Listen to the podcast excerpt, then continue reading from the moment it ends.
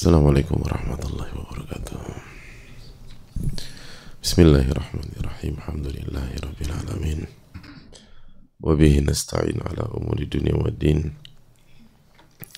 Wassalatu wassalamu ala ashrafi anbiya wal mursalin Wa ala alihi wa sahbihi Wa man sara ala nahjihi bi isanin ila yawmiddin wa ba'd Allahumma inna nas'aluka ilman nafi'a wa na'udhu bika min ilmin la yanfa' Hadirin Allah muliakan Alhamdulillah kita panjatkan puji dan syukur kita kepada Allah Tabaraka wa Ta'ala atas segala nikmat dan karunia Allah berikan dan Allah limpahkan kepada kita. Sebagaimana salawat dan salam semoga senantiasa tercurahkan kepada junjungan kita. Rasul kita Muhammadin alaihi salatu wassalam beserta para keluarga, para sahabat dan orang-orang yang istiqomah berjalan di bawah naungan sunnah beliau sampai hari kiamat kelak.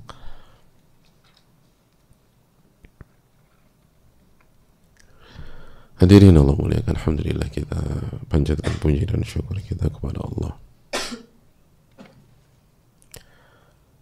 Sehingga kita bisa bersua pada pagi hari ini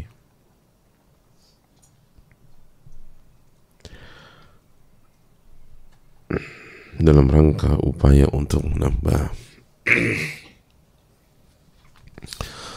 menambah ilmu kita, menambah keyakinan kita, menambah iman kita.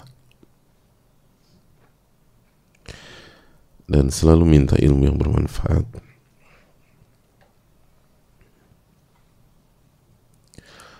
Allahumma inna nas'aluka ilman nafi'a wa na'udzubika min ilmin la yanfa'.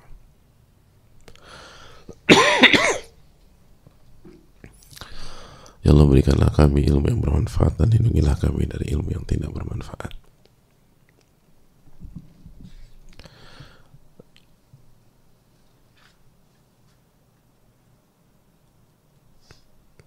Dan uh, selalu ber, berpikir dan muhasabah jamaah. Apakah ilmu kita hanya maklumat dan hafalan atau ilmu kita merubah kita menjadi jauh lebih baik dari waktu ke waktu.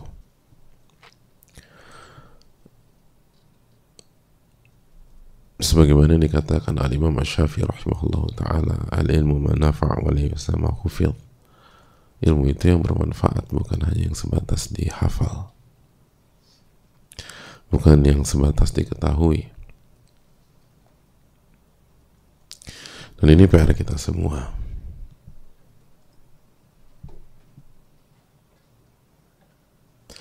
Dan semoga Allah memberikan taufik kepada kita agar bisa mendapatkan ilmu yang bermanfaat. Amin ya rabbal alamin. Sebagaimana salawat dan salam kita berusaha senantiasa kita bersalawat kepada Nabi wasallam. Allahumma salli wa sallim wa barik wa an'im ala nabiyina Muhammadin wa ala alihi wa sahbihi ajma'in. Selalu mengingat man salla alaiya salatan sallallahu alaihi sallallahu alaihi biha asyara. Barang siapa yang bersalawat kepada Nabi satu kali maka Allah akan bersalawat untuknya sepuluh kali. Makanya sebagian ulama mengatakan kalau tidak ada keutamaan mempelajari hadis Nabi kita sallallahu alaihi wasallam kecuali secara otomatis kita banyak bersalawat kepada Rasulullah SAW maka sudah cukup. Ngerti nggak hadirin?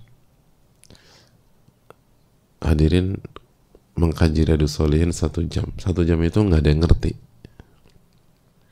Nggak ada yang ngerti. Ustadz ngomong apa dari detik pertama sampai detik nggak ngerti ini Ustadz ngomong apa sih?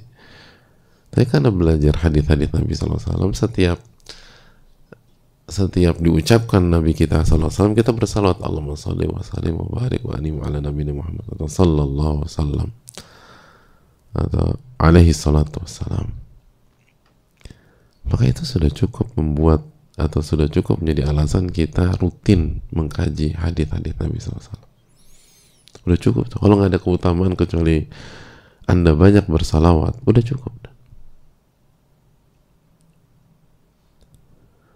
gimana nggak cukup hadirin? Sekali kita bersalawat kepada Rasulullah Sallallahu Alaihi Wasallam Allah kasih salawat 10 kali.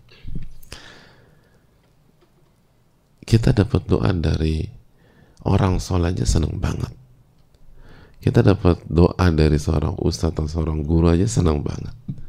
Kita dapat doa dari ulama aja senangnya minta ampun. Lalu bagaimana jika Rabb kita subhanahu wa ta'ala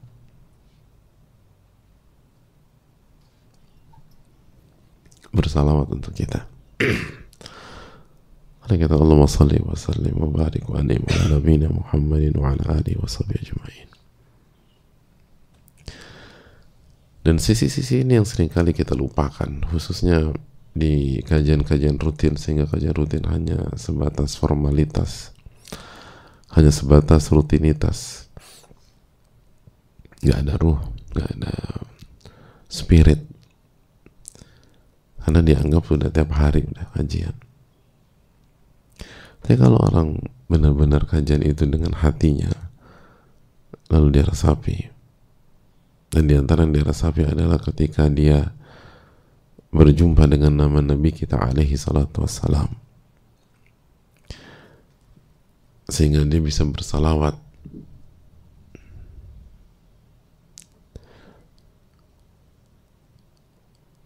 sehingga Rabbnya subhanahu wa ta'ala Allah tabaraka wa ta'ala bersalawat untuk dia sepuluh kali.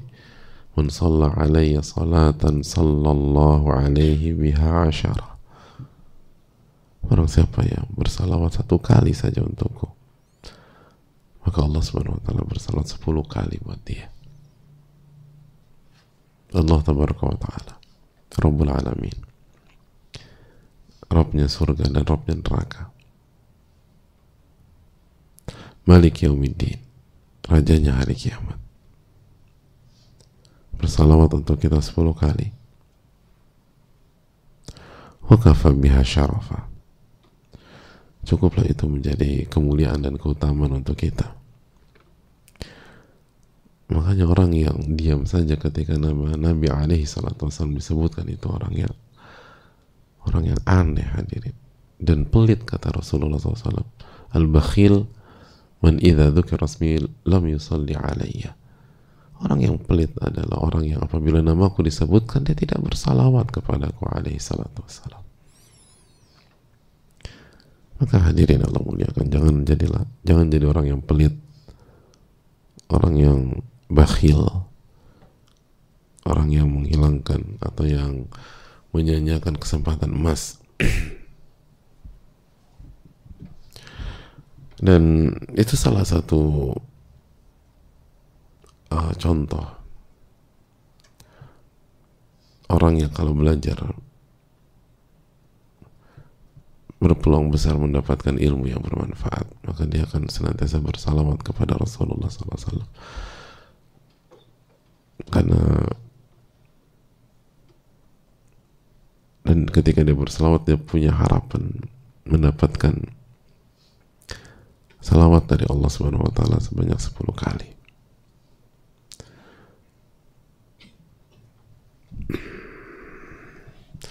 Semoga Allah Subhanahu wa taala senantiasa merahmati kita dan memudahkan lisan dan hati ini untuk berupaya bersalawat kepada Rasulullah alaihi salatu wassalam. Hadirin Allah muliakan kita akan lanjutkan hadis.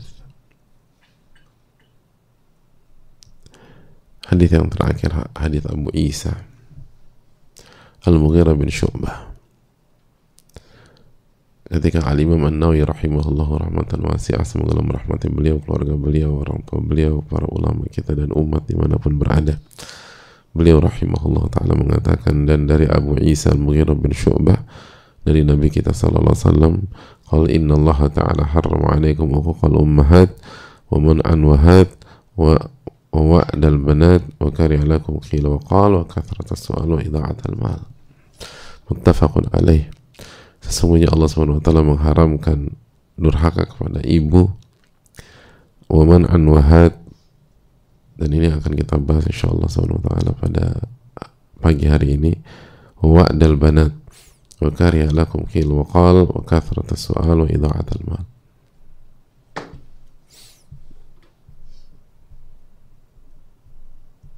Hadirin Allah muliakan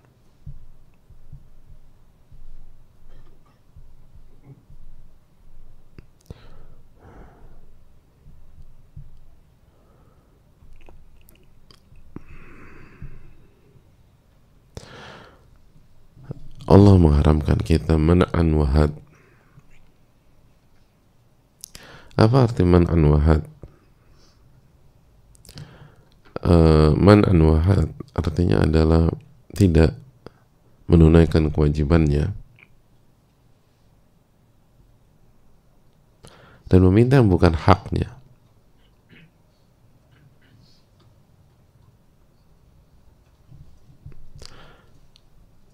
dan bukan dan meminta bukan haknya.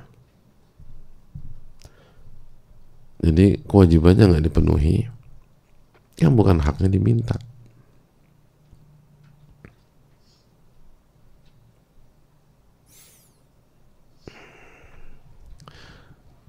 Dan ini lebih parah daripada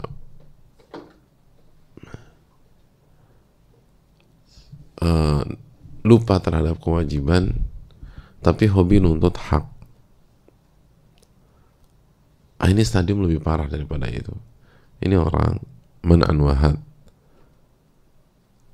nggak mengerjakan kewajiban tapi nuntut yang bukan haknya. Nuntut yang bukan haknya.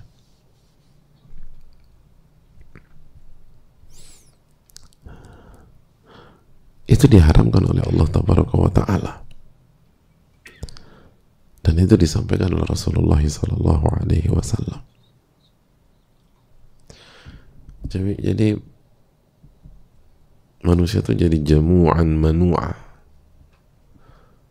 uh, apa namanya? Rakusnya luar biasa.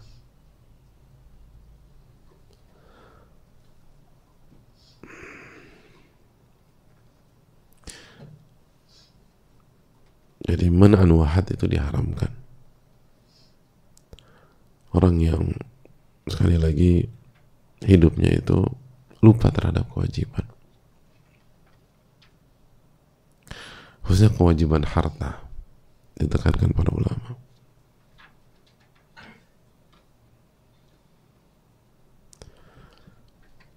Tapi di waktu yang sama nuntut aja kerjanya dan yang bukan haknya di, dikejar sama dia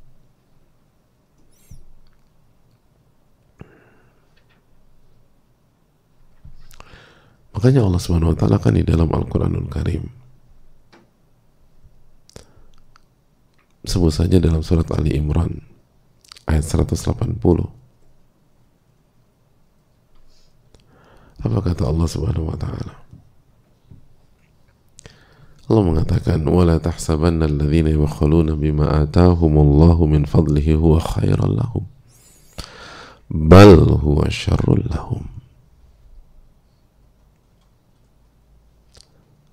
Jangan sampai orang-orang yang pelit, bakhil terhadap apa yang Allah berikan kepada mereka dari karunia, dari rizki, dari harta. Jangan pernah mereka yang tipenya seperti itu berpikir dan mengira itu baik buat mereka. Pola pelit itu itu baik buat mereka.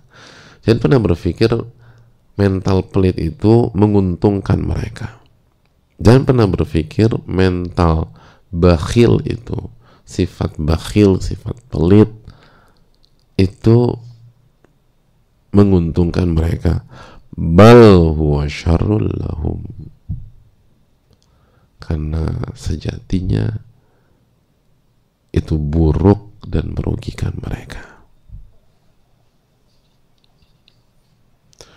Itu buruk dan merugikan mereka. Jangan pernah berpikir sifat pelit itu menguntungkan. Enggak sama sekali kata Allah. Itu merugikan.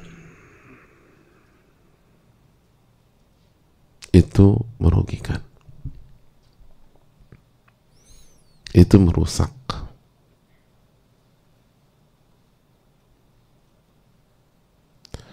itu merusak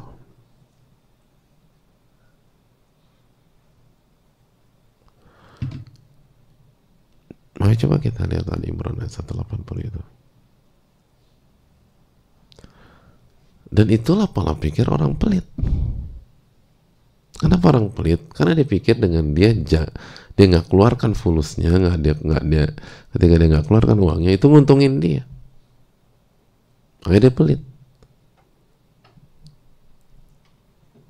Dia pikir itu nguntungin. Ketika dia nggak bayar zakat, itu nguntungin dia. Ketika dia nggak memberikan nafkah, itu nguntungin dia. Ketika dia nggak keluar duit, ketika dia nggak keluar uang, itu nguntungin dia. ولا يحسبن الذين يبخلون بما آتاهم الله من فضله هو خير لهم huwa khairan huwa khairan lahum dan jangan sekali-kali orang-orang yang pelit itu berpikir yang tidak mengeluarkan apa yang Allah kasih buat mereka itu menguntungkan mereka dan lihat bagaimana Allah berfirman bima atahumullahu min fadli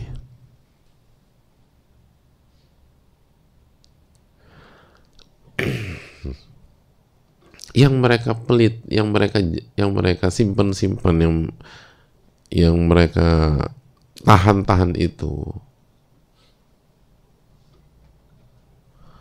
itu kan sebenarnya bukan punya mereka, mereka juga dikasih kok sama Allah. Bima atahumullahu min fadli. Itu dikasih dari Allah. Allah yang ngasih dia. Bukan karena kecerdasannya, bukan karena kejeniusannya, bukan karena uh, work ethicnya, bukan karena effortnya, usahanya. Iya dia usaha, tapi emang usaha dan hasil selalu berbanding lurus. Silakan main-main atau piknik ke masyarakat atau ke dunia real hadirin ada banyak orang lebih babak belur dari kita tapi hartanya jauh di bawah kita.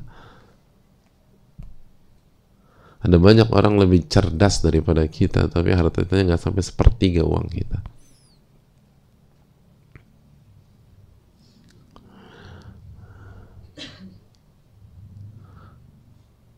Ada orang tuh kerja siang malam tapi nggak sampai setengahnya uang kita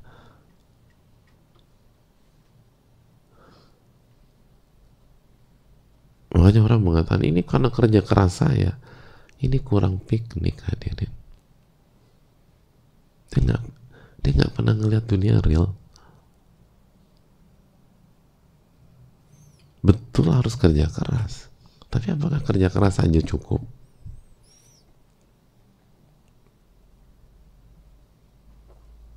Hanya kerja keras cukup.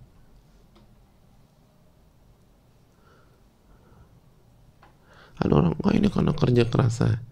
Iya kerja keras. Tapi kalau anda bukan anaknya si Fulan, memang punya akses kayak begini.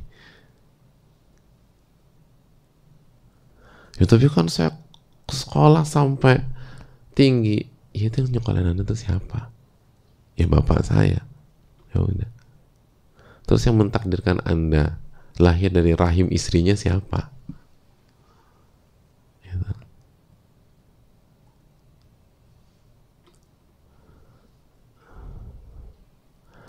Kadang-kadang suka suka lupa kita.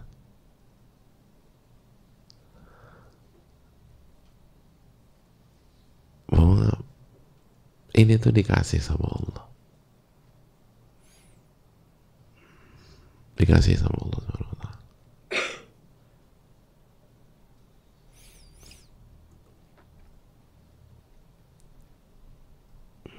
saya ini dapat ini karena aku nih kerja keras siang dan malam. Anda tuh bisa kerja keras siang malam tuh dikasih fisik yang sehat. Siapa yang kasih fisik yang sehat?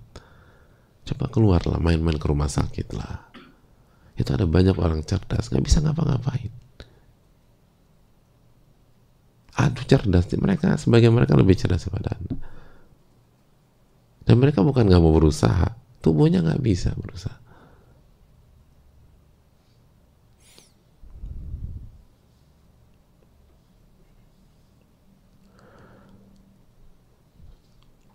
jadi ketika anda nahan-nahan uang tersebut atau kewajiban anda itu anda nahan-nahan sesuatu yang statusnya itu dikasih sama Allah. Ya mau ya tahu diri gitu loh.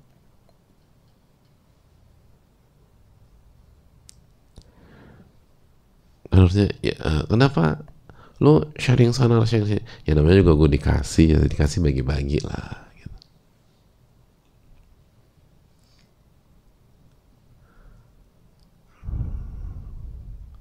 itu yang harus kita tanamkan bersama-sama.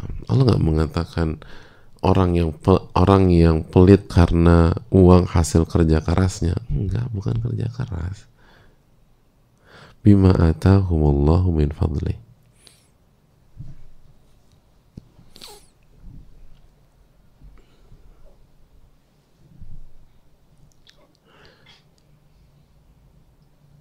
lagi pula kalau kerja keras anda nggak bukan orang paling kerja keras sedunia juga bukan orang paling kerja keras se Indonesia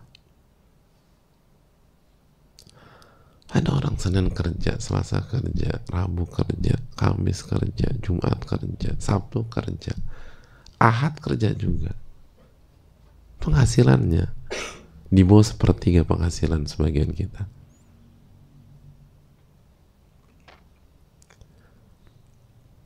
Gak punya waktu libur nih orang.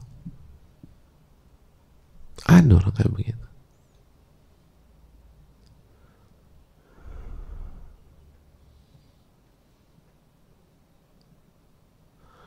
Jadi hadirin Allah muliakan.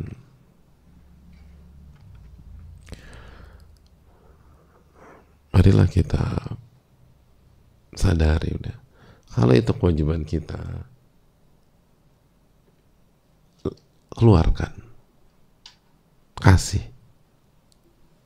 Jangan pelit. Jangan ditahan-tahan. Karena pelit itu hanya hanya menghancurkan. Bal huwa syarrul lahum.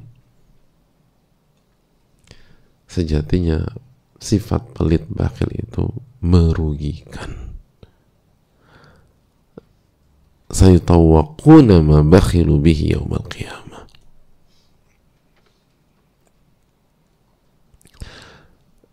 harta yang mereka tahan-tahan itu karena sifat pelit mereka akan dikalungkan kelak di leher mereka pada hari kiamat. Nauzubillah. Akan dikalungkan di leher mereka pada hari kiamat. Mereka akan diadab dengan harta tersebut.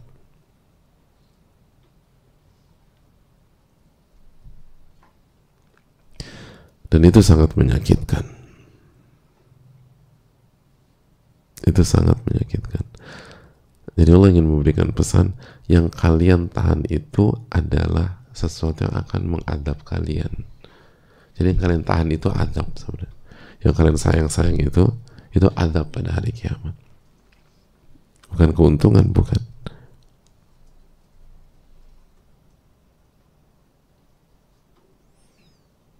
Itu poin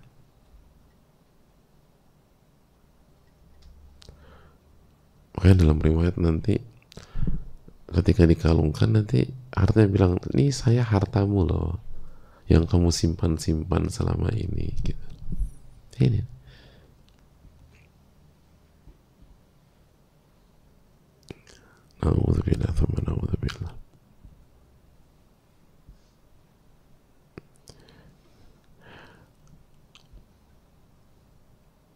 Jadi jamaah sekalian itu bahaya.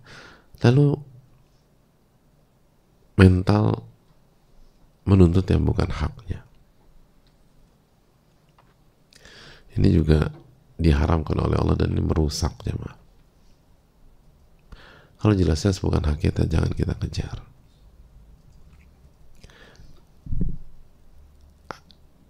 Mental seperti ini itu menyiksa menyiksa. Jelas menyiksa. Karena itu zolim itu lalu yang kedua ketamakan. Kerakusan terhadap dunia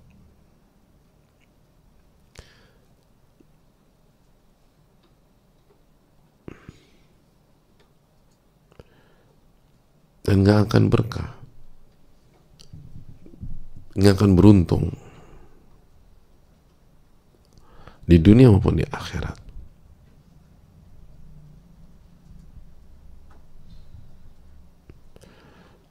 Dan itu kan sudah dijelaskan oleh Allah Subhanahu wa taala. Allah berfirman surat Al-An'am ayat 21 innahu la yuflihu dhalimun orang yang zalim tidak akan beruntung. Gak akan beruntung tapi dia dapat ya, ya dia dapat nanti dia kena di sisi lain.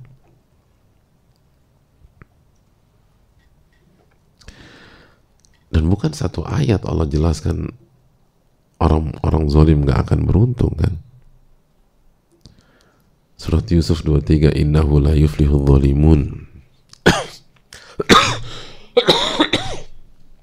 Lagi-lagi Allah berfirman orang gak akan beruntung orang-orang yang zalim itu nggak akan beruntung.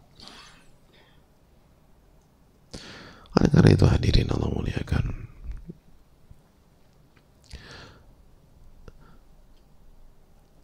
Dan kita nggak akan jadi orang yang bertakwa dengan cara seperti ini. Nggak akan. Orang bertakwa itu hadirin itu polanya sudah beda kontras dengan ini Orang-orang bertakwa itu dididik oleh Allah dan Rasulnya.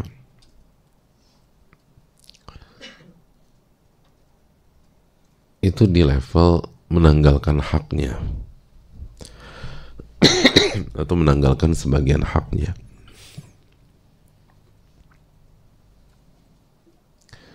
Tapi orang yang tamak, jangankan haknya, hak orang lain mau diambil sama dia. Dan dituntut. Padahal bukan hak dia.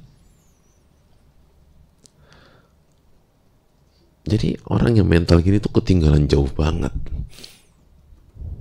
dengan orang-orang yang bertakwa.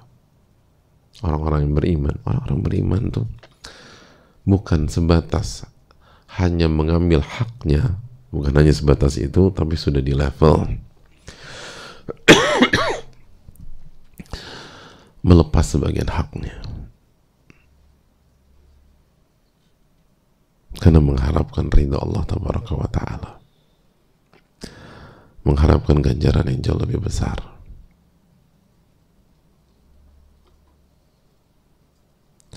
Karena orang-orang bertakwa yakin bahwa kebahagiaan itu ada pada mental memberi, bukan mental rakus terhadap dunia. Karena mereka yakin bahwa menanggalkan sebagian hak adalah kunci kebahagiaan dan kunci ketenangan dan kerakusan terhadap dunia adalah kunci kesengsaraan. Kerakusan terhadap dunia itu seperti minum air laut, minum air asin, semakin rakus semakin sengsara.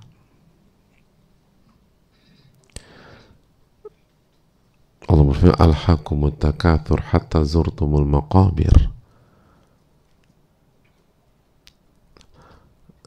mental ber apa uh, memperbanyak atau banyak-banyakan harta dan fasilitas dunia telah melalaikan telah melalaikan Anda dan dan itu akan atau tren tersebut akan terus sampai masuk ke dalam kubur. Jadi kalau kita nggak nggak putus dengan iman, itu tren itu akan terus sampai dalam kubur. Banyak-banyakan, banyak-banyakan. Rakus tuh nggak ada obatnya kecuali iman.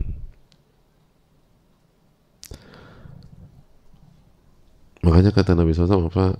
Laukana lebih Adam wadi min dhahabin labtagha ilahi lahu thaniya. Kalau anak Adam punya satu lembah emas, dia nggak akan berhenti, dia nggak akan pensiun sampai dia dapatkan lembah emas yang kedua dan ketika dia dapat lembah emas kedua dia nggak akan berhenti dia nggak akan pensiun dia nggak akan berakhir. Atau dia nggak akan stop sampai dia mendapatkan lembah emas yang ketiga. Itu kata Nabi SAW padahal bayangin lembah emas tuh berapa?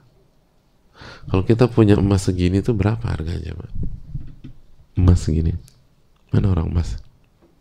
Ah mana nas, nas segini nas segini ini emas nih kalau ketawa itu loh. Ditanya harga dia ketawa. Atau belum disuruh ketawa? 100 gram berapa 100 gram sekarang? Nah berapa sih? 80 ya? 90 hmm. salah nanya nanya baca aja. Ini dunia ibu-ibu nih emas. 98 naik lagi ya 90-an lah. Berapa? 100 100 gram itu berapa sih? Eh bentuknya se sebesar apa 100 gram? 100 gram itu kan segini doang kan segini tuh. 100 gram. Kecil segini doang. 100 gram. Segini berapa nih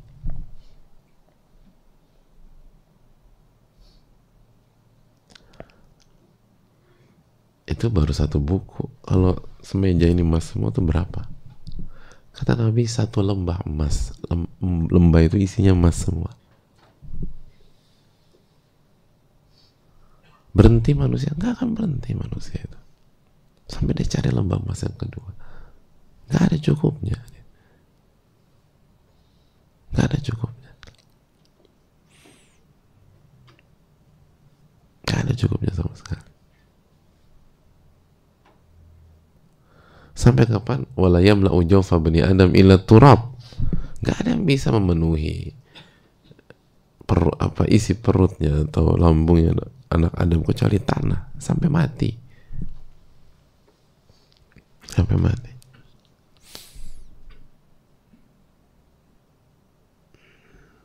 Sampai mati. Makanya hak orang mau diambil juga sama dia gitu loh. Nggak puas dia hak temen tuh mau dimakan juga.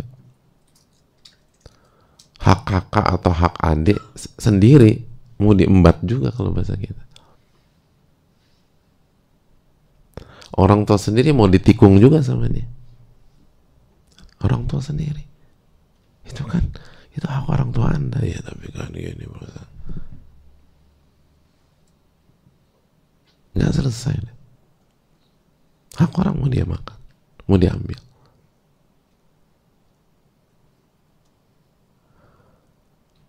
Beda dengan orang-orang beriman. Orang beriman itu sebagian haknya dilepas. Karena mengharapkan karunia dan ganjaran lebih besar dari Allah Tabaraka wa Ta'ala itu. jadi sekali lagi ini adalah sifat bakhil dan ngambil hak orang secara secara zalim ini diharamkan. Dan itu tadi kalau kita kalau kita sudah tidak menunaikan kewajiban kita berarti hak orang kita makan. Itu udah jadi ini emang soulmate ini gitu loh. Dua sifat ini emang penyakit. Benar-benar penyakit. Jadi man anwahat itu itu jahat ya. Dan itu akan membuat orang tuh rusak, sengsara, dan gak ada bahagia-bahagianya dalam hidup. Man anwahat. Dan semoga Allah jaga kita dari sifat itu. Saya rasa cukup sampai di sini. Wassalamualaikum warahmatullahi wabarakatuh. Assalamualaikum warahmatullahi wabarakatuh.